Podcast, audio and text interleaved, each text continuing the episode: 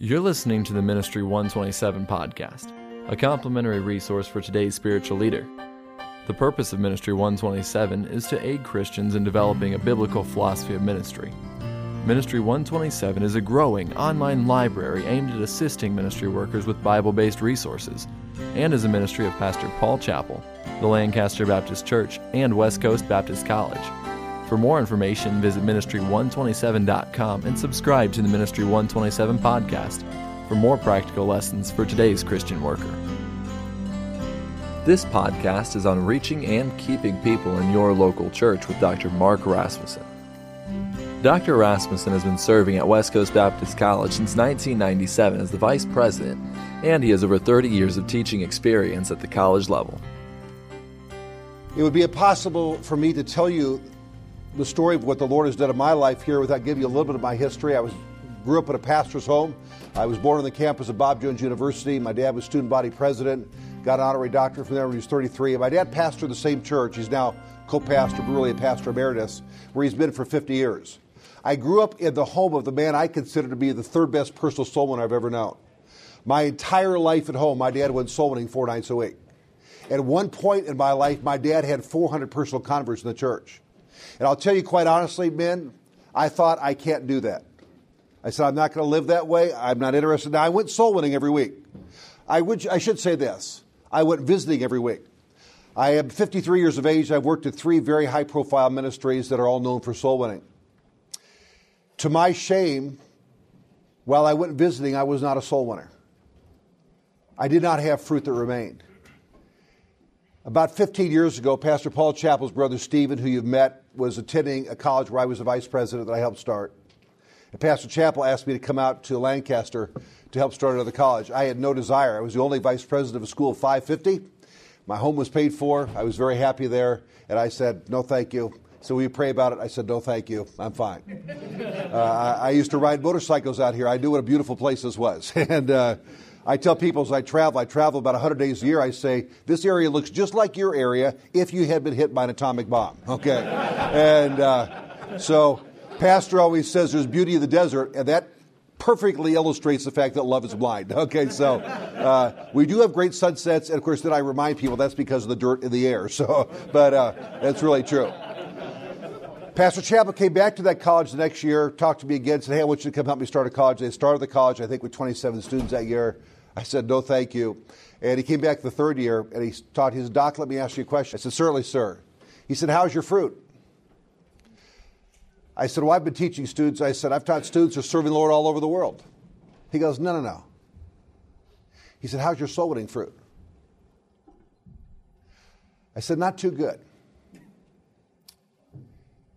That night I couldn't go to sleep because in my heart of hearts, Although God has allowed me to preach in over 500 churches in 46 states, I knew, and people have been saved through preaching, praise the Lord, I knew in my personal soul winning, there wasn't one person in that church I'd won to Christ or the church before where I'd served. And I'll ask you a tough question this morning. In John 15, 16, where it says, I've commanded you and ordained you that you should bring forth fruit and that your fruit should remain, who in your church have you led to Christ? Or who have you invited to church? They heard the preaching, maybe when you preached or, your pastor preached. And they walked the aisle, they got saved. That would you would be sharing in that fruit.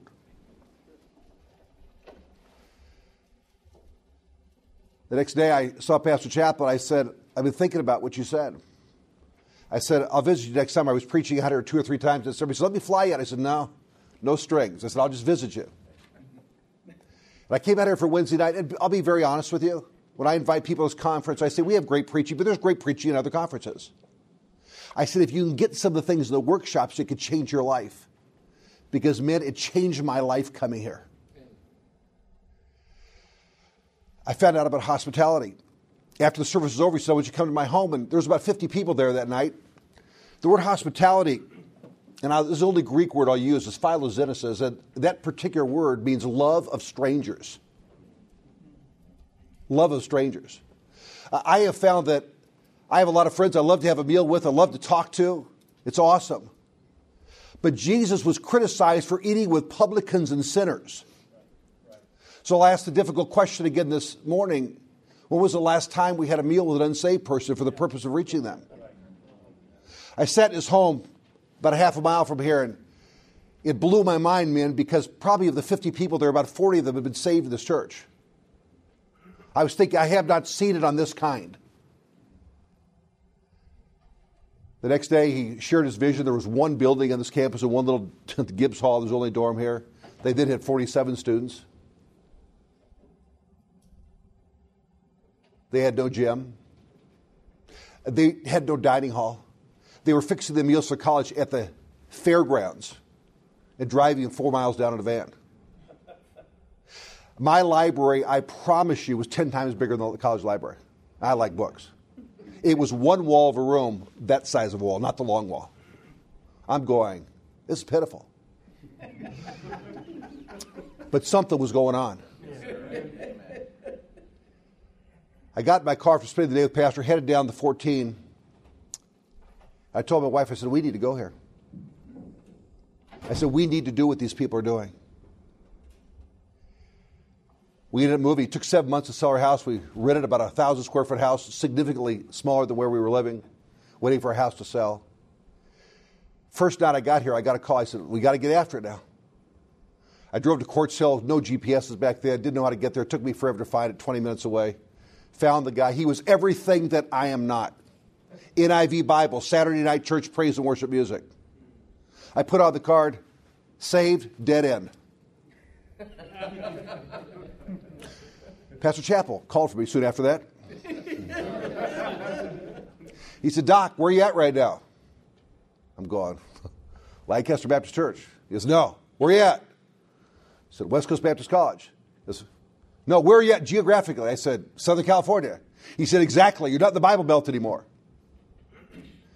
There's 300,000 people in this valley. There's two independent Baptist churches. He said, Go get them. I really thought he was a compromiser. I'm going, the guy's a Neo. Why would I want to be around him?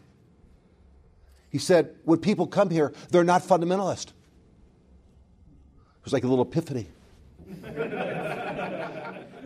I knew enough that I didn't, I knew that I didn't know how to do it. I said, well, what am I supposed to do? He said, did you invite him to your home? Man, that wouldn't have crossed my mind if you give me a thousand years to think about it.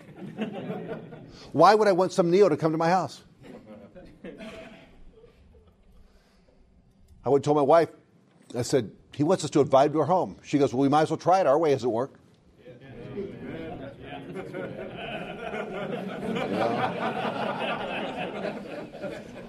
Went back, I said, why don't you come to our home for a meal? And by the way, people do not care how much you know until they know how much you care. Amen. And of the first 56 adults I saw join this church, 52 had been in our home for a meal. Amen. Two years ago, Pastor Chappell had 1,400 people in his home in one year. We invited Lou and Nita Lineberger over. I had no idea. I, I, knew Lou had come here to work on the Joint Strike Fighter program. Didn't know at that time he made $200,000 a year. We became friends. Lou got rebaptized. Lou joined this church. He was a member here for nine years before he moved away with the JSF program going to, I believe, Fort Worth. One day, I was announcing, college was very young, five, six years old. I said, We need a snack shop. And I teach the auditorium Sunday school class. And I said, uh, you guys pray with me. We need to have a snack shop here. And Lou walked up to me afterwards and I said, How much would it be? I said, Well, got to have a fire suppression system, a grill, fryers. It's probably 15, 16 grand. That week, I got an envelope, no letter, just a check, $16,000. I went to a pastor. I said, Pastor, we got the money for the snack shop. He goes, Who gave it to you? So Lou Lineberger goes, Yeah, not our kind of people, huh?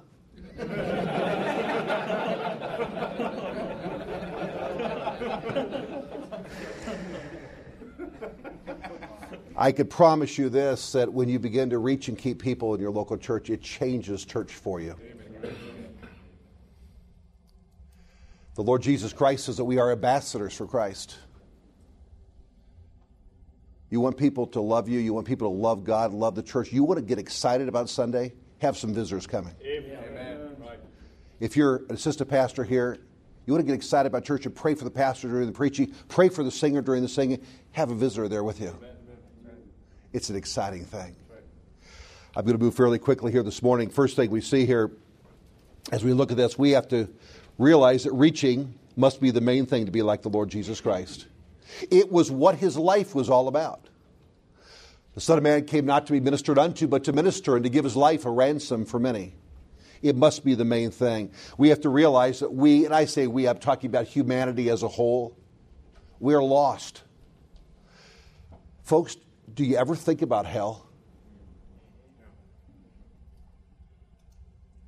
If people don't get saved, they're going to hell.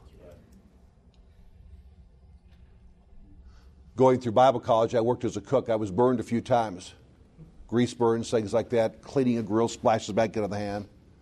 I have a scar on my wrist right here that I got over 40 years ago when I was working on the grounds crew at our church when I hit the muffler before they had weed whackers. We used to have little edgers you push along.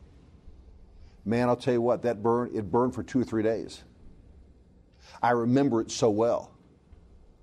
Could you imagine being in the flames and darkness forever? People are lost. When was the last time we reached in our pocket, took out a gospel tract, and said, Hey, let me give you some good news? By the way, don't say, This is from my church. Say, Let me give you some good news. And once they take it, say, The back of that tells you how you can know for sure you're on your way to heaven. Then stop and see what God will do. Realize people are lost. Realize that God's word must be preeminent. The Bible says in Romans chapter 10, verse number 17, For then faith cometh by hearing, and hearing by the word of God. There's a great necessity to get the Word of God in the hands of people. One of the things that we do here, everything we put on doors, we hang a lot of things on doors, has the gospel on it. You never know who that's going to affect. Put the gospel in the hands of people. Uh, I travel a lot. I probably fly 20 times a year. I believe God's going to hold me accountable for every person I sit next to. At least get a track of their hand. By the way, most of them don't get saved. Wide is the way that leads to destruction, many there be that find it. But some have. Amen. A few have. And at least I can put a gospel track in their hand. Let's use the word of God. So shall my word be that goeth forth out of my mouth. It shall not return unto me void. Isaiah 55, verse number 11. But it shall accomplish that which I please. It shall prosper the thing whereunto I sent it. You say, when I say sharing the word of God, what am I talking about here today? Sharing tracks, sharing verses. When was the last time we told people what Jesus Christ did in our life? That's what the Apostle Paul did. Let me tell you what happened to me. And that man, tutored at the feet of Gamaliel, knew that his education wasn't the important thing. It wasn't where he went to college, it's, it was where he met Jesus. And that's what we need to be telling people about. Letter C, we need to realize it must be a passion. It must be a passion. I don't know what you are excited about. I could tell very quickly with people. I've been in about 50 churches this summer. If I sit around with someone at a meal, I can find out very quickly what they're interested in. Some people, it's golf. Some people, it's NASCAR. Some people, it's their favorite basketball team. Recently, certainly, we've heard much about the World Cup. Boy, the, they said 10 million people watched TV the night to find out where LeBron James was going. Won't that be important 50 years from now? And I don't think it's wrong to watch a ball game now and then. I watched the seventh game of the NBA final after preaching that night. I think I started watching about 9:30 Eastern Time Zone where I was at. Enjoyed being in a pastor's basement and talking. Had one of the college guys with me. But I, I know this coming to Lancaster, what God convicted my heart about. I don't watch fiction. I've never rented a video, but I love sports. And one day, Pastor was talking about redeeming the time, and it hit me. I said, "Well, I do that pretty much. I'm pretty. I stick with it." And it hit me if I watch two, three games a week in SportsCenter. That's 16 hours a week. Could you imagine the fruit we would have if we spent 16 hours a week after people? Gentlemen, you might remember this thought where you sow an emphasis, you will reap a harvest. Where you sow an emphasis, you'll reap a harvest. I could promise you that to be true. What are we sowing in our life? It must be a passion. We've got to be excited about it. That means multiple contexts. That means opening up our home. Sometimes we open up our homes, things will happen that we don't get excited about. I was preaching in Hawaii a few years ago, Brother Shetler. You've been to the same place at Ko'olau during their graduation and camp and all that type of thing. And I said, You guys need to come to our basketball camp sometime. And Brother John Goodale, who's a good friend of mine over there, said, Well, that'd be great, but it was during the school year. We need a place to stay. I said, You could stay with me. I'm thinking eight guys, a coach. We could work it out in our house. And they showed up, and, but it was 14 guys and three coaches. They stayed with us for six days. And they were from Hawaii. They were always cold. The heat was up like 80 degrees, you know. it was unbelievable. It was one of the most memorable situations I've ever had. All right. Oh, but you know what? Some of those boys came to Bible college. I'm not sorry we opened up our home. I'm not sorry at all. We've got to have a passion. What are you excited about? Your children know. Your spouse knows. What are you excited about? Are we excited about seeing the transformation of a life, taken from darkness into light, knowing that they have an eternity that's secure with the Lord Jesus Christ? The singular, most important decision that one can ever make. I've told college students for over three decades now the second most important decision one makes is who they marry. But it pales into utter insignificance in comparison to accepting Christ as one Savior. We need some people to have a passion. We need to next realize we must have empathy. Empathy. By the way, let me say this about passion and empathy. As I've been trying to train some of these young boys on the road, and by the way, with tour groups to churches where I couldn't probably name one of the churches I've been in the last six weeks, or the street they're on. We've had first time adult visitors in numbers of those churches by asking people. By asking people. Just going after them. Uh, when I wanted to get my wife, I'm going to give you a very simple formula. I visited her, she visited me. I wrote her, I called her, I bought her gifts. Does that sound familiar to anybody here? when I'm after someone for this church, I visit them, they visit me, I write them, I call them, I buy them gifts. Because that is what we do for people we care about. I have some friends in the ministry. Um, one of them's here today, Pastor Wendell. He likes to read. He's been a friend of mine for a number of years. I, I read a quote the other day from Baptist history. I photocopied it and sent it to him. He's a friend. I care about him. I didn't do that with 100 people. By the way, I've got about 8 to 10 people on my sweetheart list at a given time. This might be of help to them. This might be a good book for them. By the way, something I do when I lead a man to Christ, and most folks I lead to Christ end up being men, the way it works here at this church. I give them, number one, Cary Schmidt's book, Done, a great book on assurance. Number two, I give Elder Martin's book, Steps of a Good Man, on basic Christian living. Number three, I give John Goetsch's book on What's in Your Mind, because that's every man's battle. See, why would you do that? I want to invest in their life. I want them to know that I care about them. I was at a church on Father's Day. And they had a bunch of gifts left over. I said, Can I have those? They were nice, about 50 cent or $1 bookmarks on men. So what'd you do for them? I sent them to converts. I, get, I just want them, I was thinking about you, thought you'd like to have this for your Bible.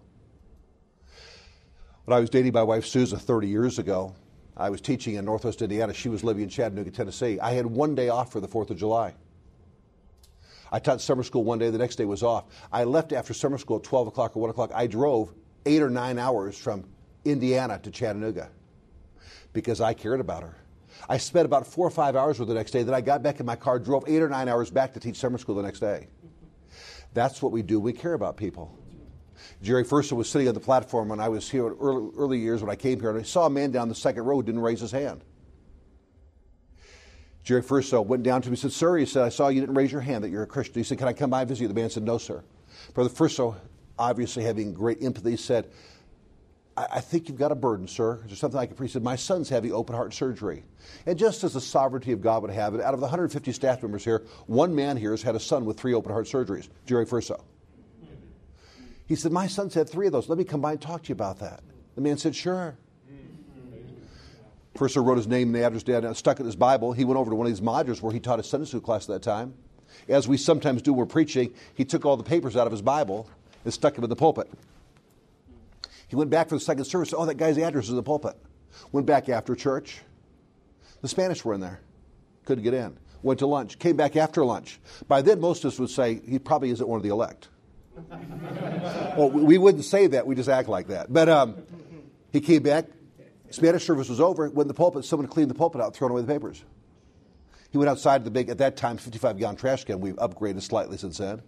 They'd had a Spanish fellowship, frijoles and salsa. It was a, packed up and overflowing. He went to church that night as during the sermon, he kept thinking about that man's name. Went back after church, someone had emptied the trash can. The next morning, he came back over here wearing jeans, tennis shoes, and sweatshirt, started going through dumpsters. Found the man's name, led him to Christ on Tuesday night. Amen. That's when you're serious about reaching and keeping people. I had a man greet me at this conference. He says, Dave Fizz said to say hi to you. I said, well, wonderful. Dave Fizz. My dad led Dave Fizz the Lord on the 14th visit to his home. He later became chairman of the Board of Deacons, led his wife to the Lord. They taught the Christian school for 33 years apiece. All three of the daughters went kindergarten through 12th grade. All three daughters graduated from Christian school. All at one time were in Christian work. Combined, that family have over 100 years of full time Christian service. I think my dad's glad he went back the 14th time. Do we have a passion? Do we have an empathy? We talk about empathy. Caring leads to sharing. One night, while conducting an evangelistic meeting in the Salvation Army Citadel in Chicago, Booth Tucker preached on the sympathy of Jesus. After the message, a man approached him and said, If your wife had just died like mine has, and your babies were crying for their mother, who would never come back, you wouldn't say what you're saying. Tragically, a few weeks later, Tucker Booth's wife was killed in a train wreck. Her body was brought to Chicago and carried to that same citadel for a service. After the service, the bereaved preacher looked down at the silent face of his wife and then turned to those attending. The other day, a man told me I wouldn't speak of the sympathy of Jesus if my wife had just died. If that man is here, I want him to know that Christ is all sufficient. My heart is broken, but it has a song put there by Jesus. I want that man to know that Christ is comforting me today. We need to let people know that Christ is comforting us. Number two, we, first we have to reach people. Secondly, keeping. Keeping is the obverse side of the coin. Much like repentance and faith are two sides of the same coin, the same thing is true with keeping. Oft times in fundamentalism, we have people pray a prayer, they may be genuinely saved, and then we abandon them almost like a newborn infant, never to be seen again. One of the things we believe here at Lancaster Baptist Church that first they get saved, then they get baptized, then they get discipled, then they get serving, then we go on to the next person. And really, until we see them serving, I don't think my job is done. Because people are saved to serve, not saved to sit. That's what God would have them to do. So we have to be in a situation where each and every one of us realize that keeping is how do we do this? Letter A, develop relationships and friendships. I like the old quote, be nice to everybody because everybody's having a tough time. I teach the auditorium Sunday school class here. My wife has every single person in that class, there's hundreds of them on her cell phone. We're traveling, she's calling them. How you doing? Thinking about you develop relationships. This takes time and energy. That's all. That's the only way it can be done. Time and energy. Jesus said, Somebody had touched me, for I perceive that virtue has gone out of me. They will tire you, they will call you at odd times. But we are to give to them if we want to keep them. 2 Corinthians 12, verse 15, Paul says, I will very gladly spend to be spent for you. The more abundantly I love you, the less I be loved. I wonder, are we willing to be spent for the cause of Christ? for those that are around. Decide to pay the cost, secondly. That means multiple contexts, going back again and again and again.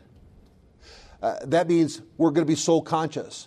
That means we ought to always have, as surely as I would have my wallet in my pocket, a pin in my pocket, a three by five card, that I'm going to have some tracks or I'm not ready for the day. It's a ludicrous thought to think of a man going to Kuwait or going over to Iraq or Afghanistan right now and going out into battle and leaving his rifle at home? Of course not. Are we equipped? Are we ready? Are the people in our churches equipped? Are they soul conscious to be carrying tracks, to be thinking, to be looking for people? By the way, sometimes it's not always going to be easy. I, I got a call that a card brother Furso gave me, and I'll be honest with you, I was complaining about it.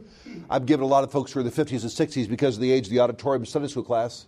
I saw the name Dave Payne. I took my son Mark, and by the way, it's a wonderful thing when your children are with you and they see people get saved. It's a wonderful, wonderful thing. Amen.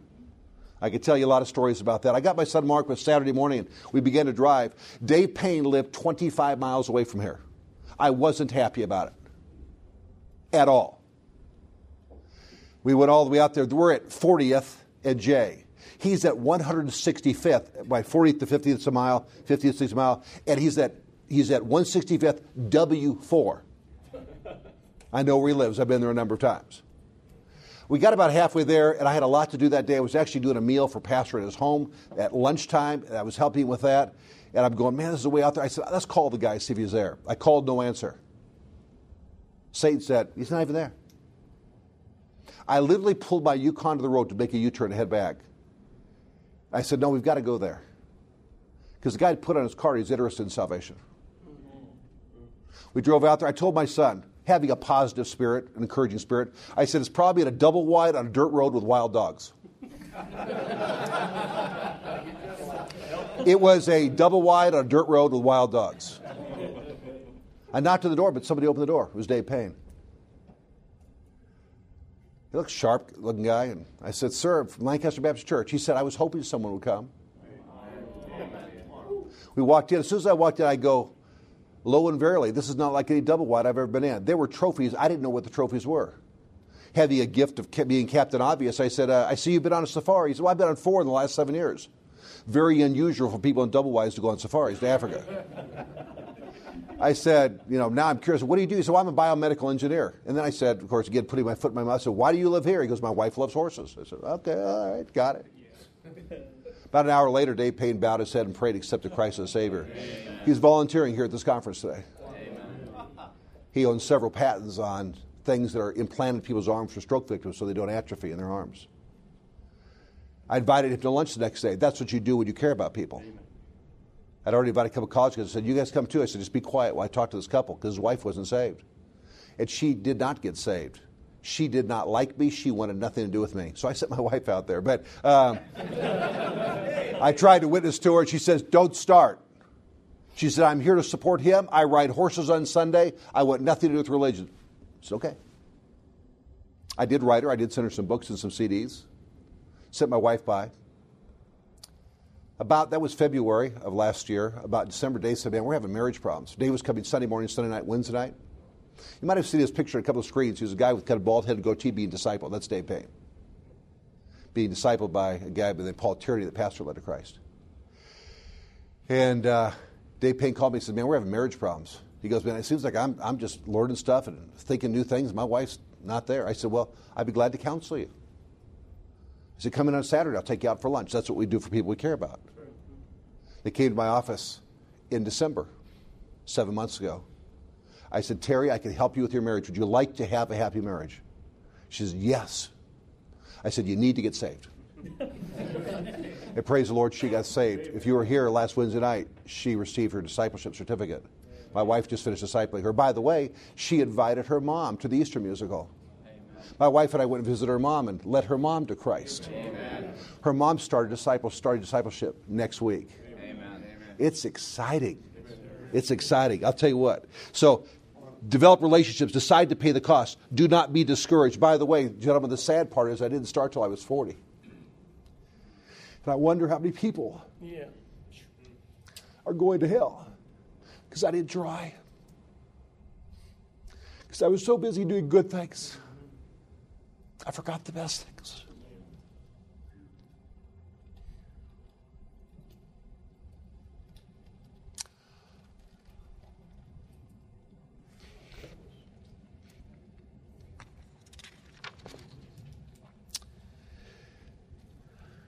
Don't be discouraged.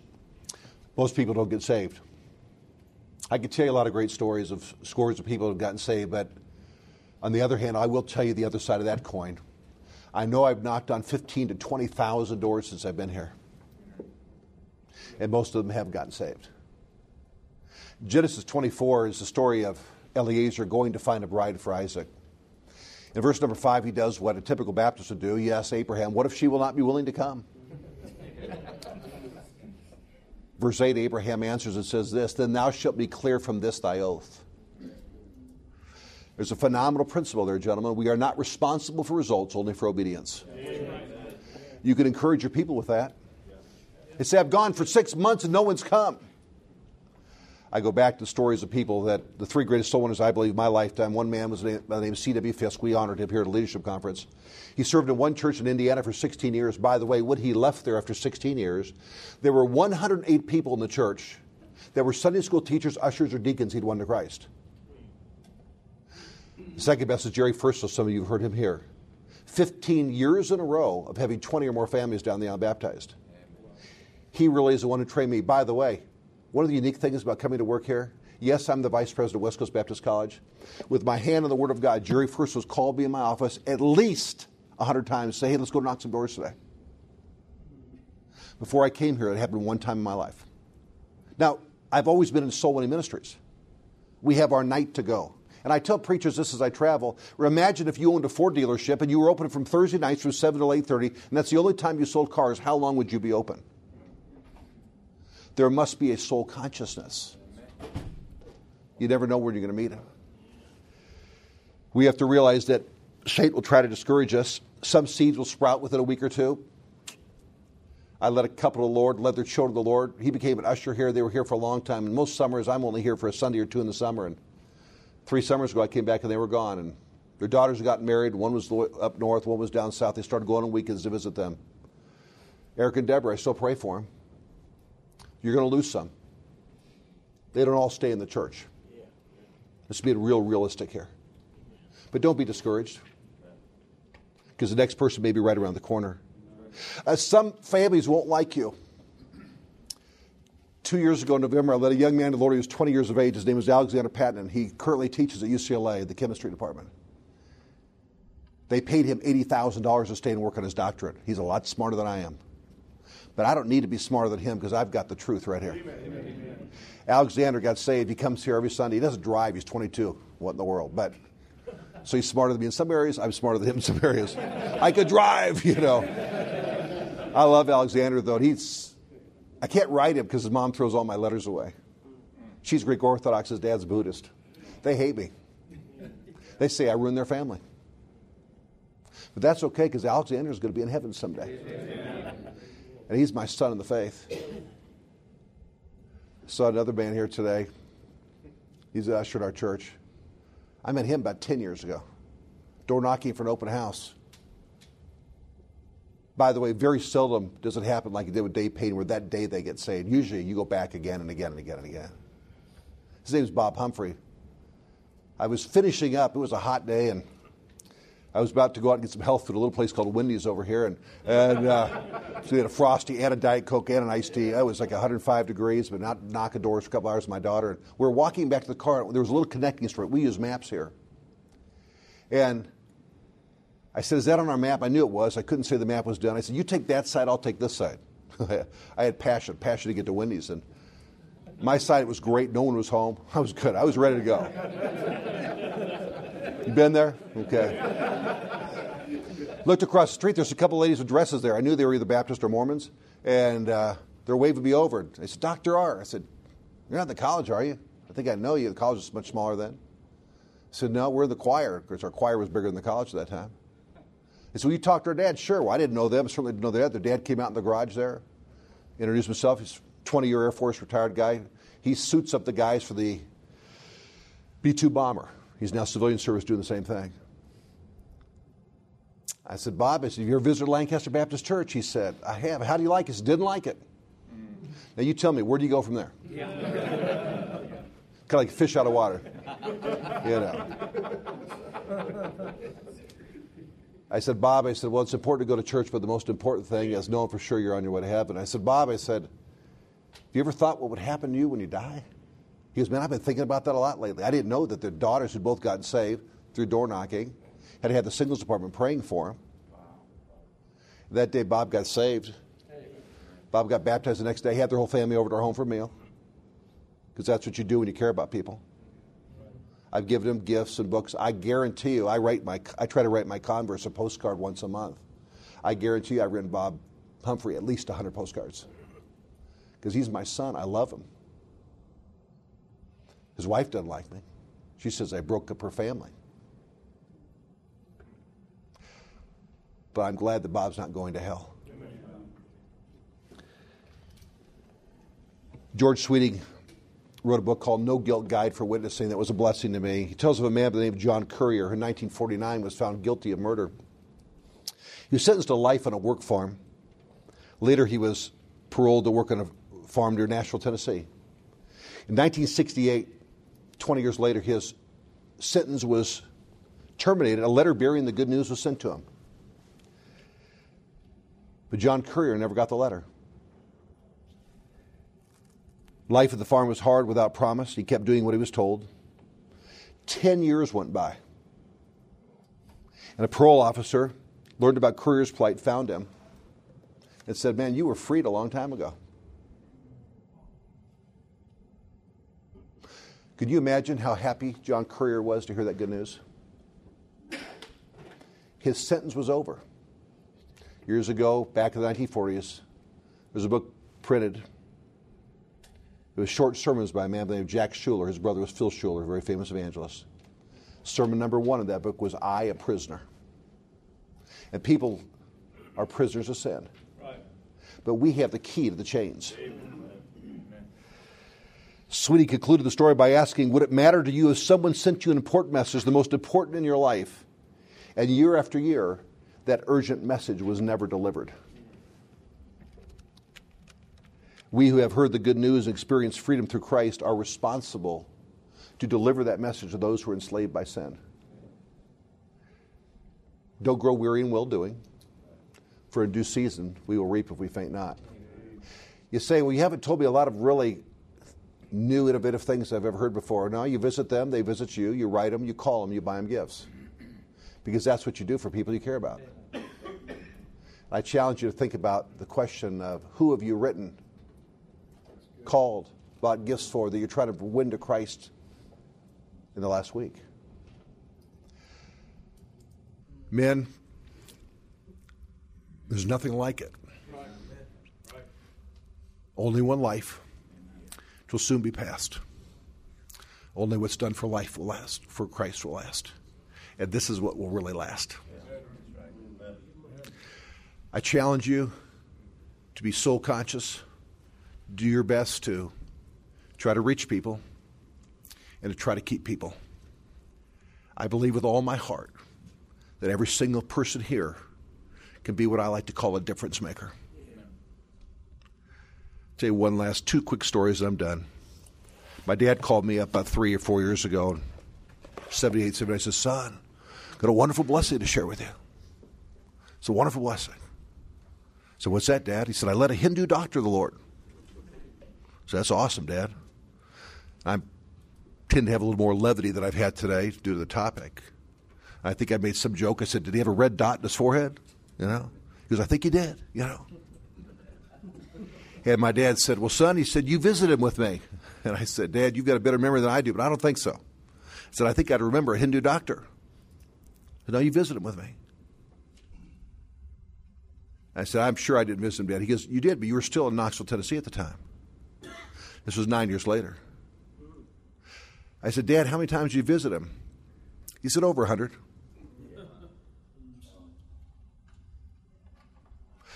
You see, I think he really cared whether or not that man went to heaven or hell. By the way, he got baptized. He joined the church. I believe with all my heart that if we will go after people, and by the way, be willing to talk to people that maybe other people wouldn't talk to. My friend Pastor Wilkerson here has a great idea. He went to, he's in a huge metropolitan city. He went to many, many, many, many funeral homes and said, hey, you ever need anyone to preach a funeral? I'll do it for free. That challenged me. John, I want you to know I was your teacher in college, but you taught me that day. I went over to our funeral home. I said, if you ever need anybody, I'll do it for free. I've seen some people saved through that. Amen. Because last year I was preaching in Colorado, and we had a youth activity on a Saturday night, and we had some guys come in that were just a little bit different, if you know what I'm saying. They brought their own lightsabers with them. What in the world? I haven't seen Star Wars, but I knew it was from Star Wars. They had long hair. They were wearing jean jackets in the middle of the summer for some unknown reason. We had the activity, I spoke, we were wrapping things up, but I asked the youth pastor, I said, Are those guys saved? He said, I have no idea. By the way, we could just ask them and find out. He said, They've only been to our church once. I said, Do you mind if I talk to them? They're two brothers. They were 17 and 15, Tim and Ben. I took them outside at a picnic table. We sat down, about 35 minutes later, Tim and Ben bowed their head and prayed, accepted Christ as their Savior. Amen. By the way, I don't know the church. I don't even know the name of the place where they're at in Colorado. I do know where they live because I write them and I send them gifts because that's what you do for people you care about. They went to teen camp later that summer. Heard Dr. John Goetsch. That'll help you. Yeah. Amen. Dr. Goetsch called me up. He says, Man, I met your converts. He goes, Something else.